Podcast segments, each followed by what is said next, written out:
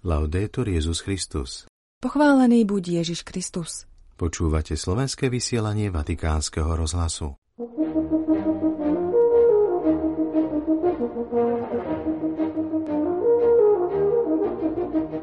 Svetý Otec dnes skončil pôstne duchovné cvičenia, ktoré si robil od nedele popoludnia. Pápež kondoloval do španielskej Valencie po rozsiahlom požiari poschodového domu, ktorý si vyžiadal aj obete na životoch. Ja som chlieb života. Tieto Ježišove slová sú témou prvej pôstnej kázne pápežského kazateľa. Ježišovi nestačí stretnutia v dave, chce vstúpiť do intimity tvojho života, hovorí v piatom videozamyslení kardinál Cantalamessa. Pápež vymenoval nového sekretára dikastéria na podporu jednoty kresťanov. V piatok 23. februára vás z Vatikánu zdravia Zuzana Klimanová a otec Martin Jarábek.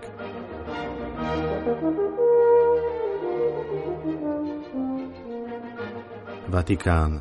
Pápežský kazateľ kardinál Raniero Cantalamessa dnes v Avle Pavla VI. predniesol prvú zo svojich pústnych kázní pre rímsku kúriu a zamestnancov Vatikánu i rímskeho vikariátu.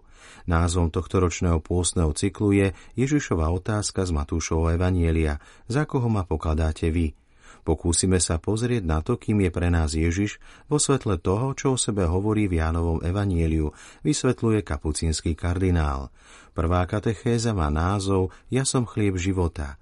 Jej prvú časť si vypočujeme v závere vysielania. Pápežský kazateľ aj dnes prostredníctvom sociálnych sietí Vatikánskeho rozhlasu Vatikan News ponúkol krátke videozamyslenie na pôst predposlednej piatej časti dal názov Zachej, poď dolu. Prinášame jej plné znenie. Slovo, ktoré nás dnes prevádza, je to, ktoré Ježiš adresoval Zachejovi, ktorý vyliezol na figovník, aby ho mohol vidieť. Keď Ježiš prechádzal okolo, pozrel sa na ňo a tónom pozvania, nevýčitky mu povedal Zachej, poď rýchlo dolu, lebo dnes chcem prísť do tvojho domu. Zachejom som ja, kto hovorí, a ty, kto počúvaš. To chcem prísť do tvojho domu povedané nám, znamená chcem vstúpiť do intimity tvojho života. Nestačí mi stretnutia v dave, na námestí alebo v kostole. Pripomeňme si pozvanie pápeža Františka na začiatku jeho apoštolskej exhortácie Evangelii Gaudium – Pozývam každého kresťana, nech už sa nachádza na akomkoľvek mieste a v akejkoľvek situácii, na nové osobné stretnutie s Ježišom Kristom, alebo aby mu aspoň dovolil nechať sa ním stretnúť, aby neprestajne každý deň hľadal Krista. V čom spočíva toto slávne osobné stretnutie sa s Kristom? Je to ako stretnúť naživo osobu, ktorú sme roky poznali len z fotografie – Rozdiel pomáha pochopiť to, čo nastáva v ľudskej sfére, keď prejdeme od poznania človeka k zamilovaniu sa do neho. Ak si mladý muž alebo žena, dokážeš to pochopiť lepšie ako ktokoľvek iný. Len zamilovanosť skutočne mení život, ako ten prirodzený, tak aj duchovný. A Ježiš je zamilovaným, ktorý nikdy nesklame. Gesù è un innamorato che non delude mai.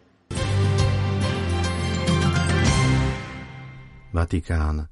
Dnes bol pápežom Františkom vymenovaný za sekretára dikastéria na podporu jednoty kresťanov Monsignor Fávio. Monsignor Flavio Páče, 46-ročný kňaz, ktorý pochádza z talianskej Lombardie. Bol mu zároveň udelený aj osobný titul arcibiskupa. Biskupská vysviacka je naplánovaná na 4. mája v Milánskej katedrále. Monsignor Flavio Páče pôsobil ako podsekretár na dikastériu pre východné cirkvy od februára 2020 a predtým od roku 2011 bol mimoriadným sekretárom vtedajšieho prefekta kardinála Leonarda Sandriho. Nový prelát, ktorý sa narodil v Monce v roku 1977, bol vysvetený za kňaza v roku 2002 kladaním rúk vtedajšieho milánskeho arcibiskupa kardinála Karla Mariu Martínyho. Po rokoch pastoračnej práce s mládežou pôsobil tiež ako učiteľ náboženstva v štátnej škole a bol kaplán v miestnom hospici. Monsignor Páče v roku 2010 získal licenciát z islamistiky na Pápežskom inštitúte arabských a islamských štúdí v Ríme a spolupracoval na niektorých iniciatívach ambroziánskej cirkvi vo vzťahu k islamu.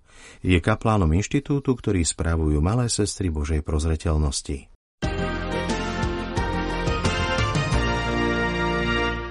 Vatikán. Vznikol portál od turistu k pútnikovi, ktorý je plodom skúseností zdieľaných so skupinou mladých komunikátorov, vybraných dikastériom pre komunikáciu. Cieľom je sprevádzať veriacich na ceste, na ktorej v sebe môžu objaviť pútnikov a nielen turistov. Nová stránka o turistu pútnikovi bola spustená včera v šiestich svetových jazykoch vznikla v rámci projektu Komunikácia viery v digitálnom svete, pri ktorom mohlo 16 mladých profesionálov z desiatich rôznych krajín v sprievode odborníkov objavovať baziliky nielen ako architektonické pamiatky, ale ako živé svedectvo viery. Viacjazyčná stránka je odpovedou na výzvu pretaviť túto skúsenosť do digitálneho návrhu, ktorý by pomohol baziliky objaviť aj mladšiemu publiku. Mladí komunikátori o svojej skúsenosti uviedli. Boli sme dojatí návštevou bazilík. Každý z nás prežil hlboké zanietenie aspoň pri jednej z nich. Niektorí z nás dokonca pochopili niečo naozaj dôležité pre svoj život. Chceme, aby mali návštevníci rovnaký zážitok, avšak v digitálnom svete.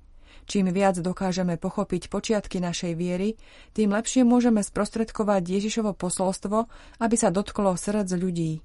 Postavy svedcov a umelcov, ktorých životy a diela formovali tieto symbolické miesta, vítajú tí, ktorí si otvoria stránku a pozývajú ich zasadnúť si s nimi k stolu, teda na chvíľu sa zastaviť a venovať čas krátkemu zamysleniu. Hlavným jazykom zvoleným na sprostredkovanie zážitkov z prvej ruky je hlas. O posvetných priestoroch s ich umeleckými dielami rozprávajú tí, ktorí tieto miesta denne navštevujú a príjmajú pútnikov – kurátori umenia, vedúci archeologických a reštaurátorských prác, pedagógovia a reholníci, svetkovia, ktorým sa prívetivým hlasom darí sprostredkovať lásku k tomu, čo štyri pápežské baziliky predstavujú. Od turistu k putníkovi sa tak stáva aj podcast s myšlienkou vziať putníka za ruku a sprevádzať ho najvýznamnejšími miestami púte Rímom so špeciálnymi etapami a hĺbkovými skúmaniami spojenými s najvýznamnejšími časťami bazilík. To, čo sa turistovi môže zdať len námestím, sa v očiach pútnika mení na etapu, na itinerár, na božský symbol. Tieto krátke návštevy majú za cieľ ukázať skryté krásy Ríma, odhalené cez optiku pútnika. Nádejou je, že táto skúsenosť prispieje k príprave a prežívaniu jubilejného roka 2025 a bude povzbudením k obnoveniu príbehu tisícročnej tradície púti ad limina apostolorum.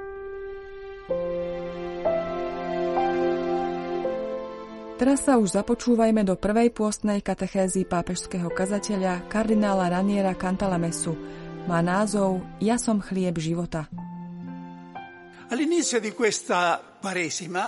Na začiatku týchto pôstnych kázni vychádzame z dialogu medzi Ježišom a apoštolmi v Cezarej Filipovej.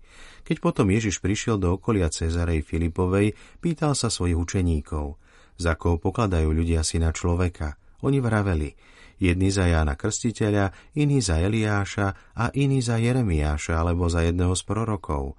A za koho ma pokladáte vy? opýtal sa ich. Odpovedal Šimon Peter. Ty si Mesiáš, syn živého Boha. Z celého dialógu nás v tejto chvíli zaujíma len a výlučne Ježišova druhá otázka. Za koho ma pokladáte vy? Neberieme ju však v tom zmysle, ako sa táto otázka zvyčajne chápe, teda ako by Ježiša zaujímalo, čo si o ňom myslí cirkev, alebo čo nám o ňom hovoria naše teologické štúdie. Nie. Túto otázku chápeme tak, ako sa má chápať každé slovo, ktoré vychádza z Ježišových úst, teda ako adresované tu a teraz poslucháčovi individuálne, osobne.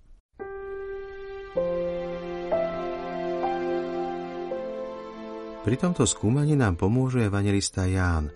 V jeho evaníliu nájdeme celý rad Ježišových výrokov, známych ako ego mi, ja som, ktorými odhaľuje, čo si myslí on sám o sebe, keď hovorí ja som chlieb života, ja som svetlo sveta a podobne. Preberieme si 5 týchto seba zjavení a za každým si položíme otázku, či je pre nás naozaj tým, čím hovorí, že je a ako ho môžeme urobiť ešte viac takým. Bude to chvíľa, ktorú treba prežiť osobitným spôsobom. Nie s pohľadom na zovňajšok, na problémy sveta a samotnej cirkvy, ako je to nutné robiť v iných kontextoch, ale s introspektívnym pohľadom. Čiže je to vnútorný a odosobnený moment, a teda celkovo egoistický? Ani zďaleka. Je to evangelizácia slúžiaca pre evangelizáciu, naplnenie sa Ježišom, aby sme o ňom hovorili z prekypujúcej lásky, ako to kazateľom odporúčali prvé konštitúcie môjho kapucínskeho rádu, teda z vnútorného presvedčenia, nielen preto, aby sme splnili mandát. Začneme prvým z týchto Ježišových jasom, s ktorým sa stretávame vo 4. evaníliu v 6. kapitole. Ja som chlieb života – Najprv si vypočujeme tú časť úrivku, ktorá nás bezprostredne zaujíma. Povedali mu, aké znamenie urobíš, aby sme videli a uverili ti. Čo urobíš? Naši otcovia jedli na púšti mannu, ako je napísané, dali im jesť chlieb z neba. Ježiš im odvetil, veru, veru hovorím vám, nie Mojžiš vám dal chlieb z neba, ale môj otec vám dáva pravý chlieb z neba, lebo Boží chlieb je ten, ktorý zostúpil z neba a dáva svetu život. Povedali mu, Pane, vždy nám dávaj taký chlieb. Ježiš im povedal, ja som chlieb života. Kto prichádza ku mne, nikdy nebude hľadovať a kto verí vo mňa, nikdy nebude žízniť.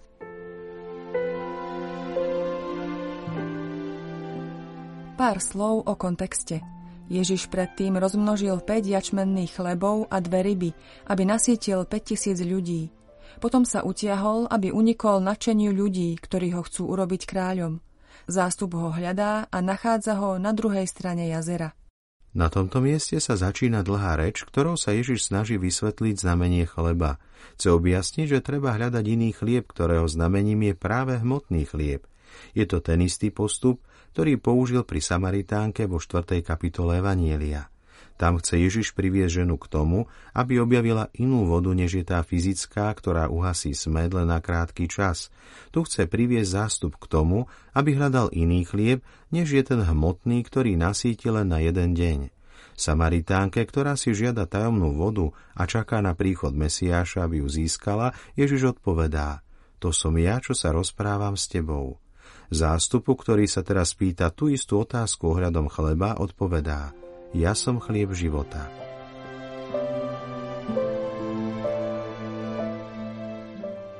Pýtame sa, ako a kde sa požíva tento chlieb života? Cirkevní otcovia odpovedali na dvoch miestach alebo dvoma spôsobmi. Vo sviatosti a v Božom slove, teda v Eucharistii a v písme. Je pravda, že sa na to kládli rôzne dôrazy – Niektorí, ako Origenes a spomedzi západných Ambrós, trvali viac na Božom slove. Tento chlieb, ktorý Ježiš láme, píše svätý Ambrós, keď komentuje rozmnoženie chlebov, mysticky znamená Božie slovo, ktoré sa rozdávaním zväčšuje. Dal nám svoje slova ako chleby, ktoré sa rozmnožujú v našich ústach, keď ich zakúšame. Iní ako napríklad Cyril Aleksandrijský zdôrazňujú eucharistický výklad – Nikto z nich však nemal v úmysle hovoriť o jednom spôsobe s vylúčením toho druhého. Hovorí sa o slove a Eucharistii ako o dvoch stoloch, ktoré pripravil Kristus. V knihe Nasledovanie Krista čítame Uznávam, že potrebujem dve veci, pokrm a svetlo. Preto si dal mne slabému svoje sveté telo na posilnenie duše i tela a svoje slovo za svetlo pre moje nohy. Bez týchto dvoch darov by som nemohol dobre žiť, lebo Božie slovo je svetlo mojej duše a tvoja sviatosť chlieb života. Možno ich nazvať i dvoma stolmi, postavenými na dvoch stranách pokladnice tvojej svetej cirkvy.